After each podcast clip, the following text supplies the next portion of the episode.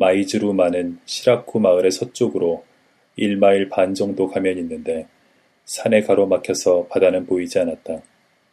그러나 이 고장에는 언제나 바다의 예감 같은 것이 감돌고 있었다. 바람에서도 이따금 바닷 냄새를 맡을 수 있었으며 파도가 사나워지면 수 없는 갈매기떼가 피해와서 논바닥에 내려앉고 나였다. 몸이 약한 나는 달리기를 해도 철봉을 해도 남에게 지기만 했다. 게다가 나는 선천적인 말더듬이어서 갈수록 주눅이 들었다. 그리고 모두들 내가 중의 아들이라는 사실을 알고 있었다. 못된 아이들은 말더듬이 중이 더듬거리며 불경을 외는 흉내까지 내면서 나를 놀려댔다. 야담에 말더듬이가 나오는 장면이 있는데 그 대목을 일부러 큰 소리로 읽어 내려가면서 내게 들려주기도 하는 것이었다. 말을 더듬는다는 건 어쩔 수 없이 나와 바깥 세계와의 사이에 하나의 장벽이 되었다. 언제나 최초의 소리가 자연스럽게 나와주지를 않았다. 그 최초의 소리가 나의 내부와 외부 세계 사이의 문을 열어주는 열쇠라고 할 때 그 열쇠가 쉽게 열린 적이 없는 것이다. 보통 사람들은 마음대로 말을 할 수 있기 때문에 내부와 외부 사이의 문을 열어놓은 채 바람 소통이 잘 되고 있지만 내게는 그게 아무리 해도 되지 않는다. 열쇠가 녹슬어버린 것이다. 말더듬이가 말문을 열려고 조바심을 치고 있는 동안 그는 마치 내부의 찰진 찰떡에서 몸을 떼내어 내려고 파닥거리며 몸부림치고 있는 참새와도 다를 바가 없었다. 겨우 몸을 떼어냈을 때는 이미 늦다. 과연 바깥 세계의 현실이 내가 쩔쩔 매고 있는 동안 일손을 쉬고 기다려주는 것처럼 여겨질 때가 없는 것은 아니다. 하지만 기다려주는 현실은 이미 신선한 현실이 아닌 것이다. 내가 애써서 겨우 바깥 세계에 도달해 보았자 언제나 거기에는 순식간에 빛이 바래고 어긋나 버린 그리하여 그것만이 내게 걸맞는 듯한 낡은 현실, 절반쯤 상한 냄새가 나는 현실이 가로놓여 있을 뿐이었다. 이런 소녀는 흔히 상상할 수 있는 일이지만 두 종류의 상반된 권력 의지를 품게 되기 마련이다. 나는 역사에 나오는 폭군에 관한 얘기를 좋아했다. 말더듬이인 내가 만약에 말수적은 폭군이라고 한다면 부하들은 내 안색을 살피면서 온종일 벌벌 떨면서 지낼 테지.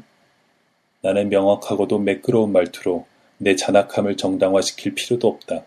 내 침묵만이 모든 잔악성을 정당화하는 것이다. 이렇게 나는 평소에 나를 깔보는 교사나 한반 친구들을 모조리 처형해버리는 공상을 즐겼다.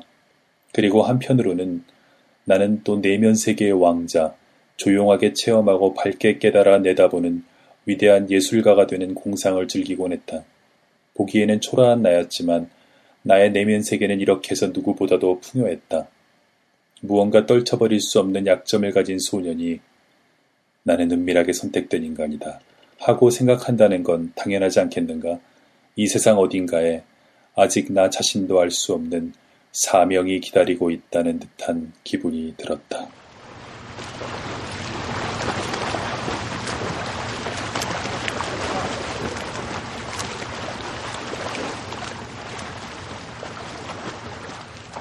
네, 미시마 유키오의 금각사 앞부분 어, 읽어봤는데요.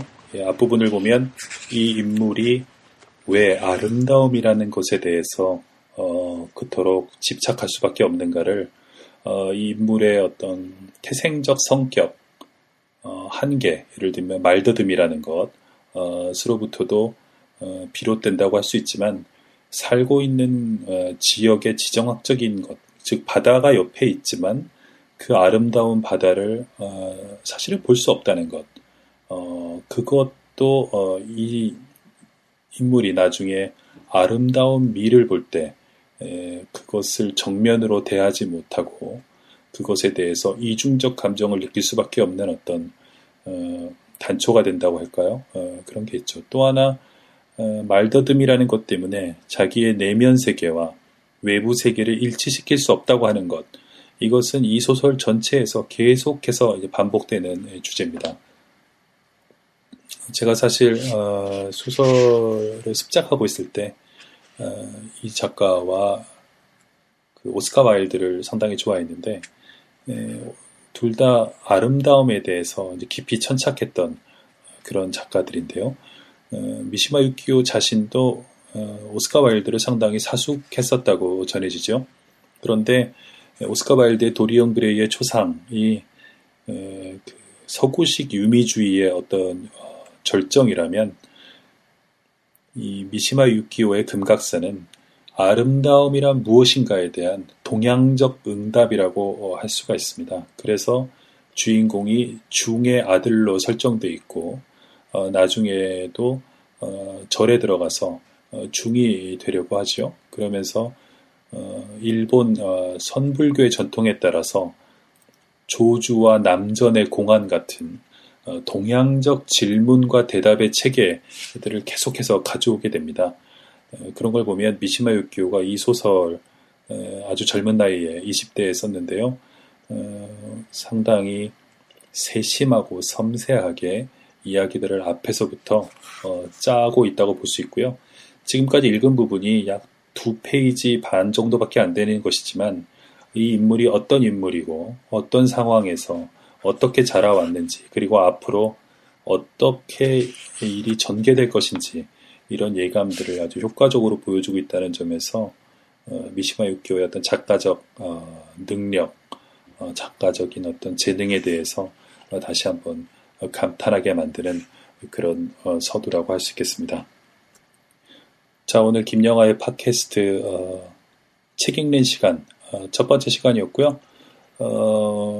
어, 글쎄요, 저도 이거 뭐 혼자 앉아서 어, 제가 하고 있어 보니까 고등학교 때 방송반 그런 거 있잖아요. 그래서 그런 걸 해본 적은 없지만 어쩐지 그런 사람이 된 것 같기도 하고요.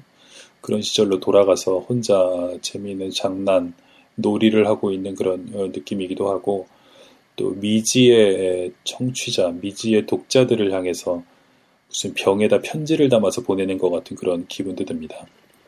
어, 이 팟캐스트 앞으로 일주일에 한 번 정도는 어, 병 속에 편지를 넣어서 띄워보낼 생각이고요. 받고요. 무슨 의견이 있으시다거나 아, 하실 말씀이 있으신 분은 구글에서 김영화를 치시면 저의 그 홈페이지가 뜹니다. 거기에 오셔서 어, 의견 남겨주십시오. 그러면 오늘 첫 번째 시간 여기서 마치겠습니다. 여러분 안녕히 계십시오.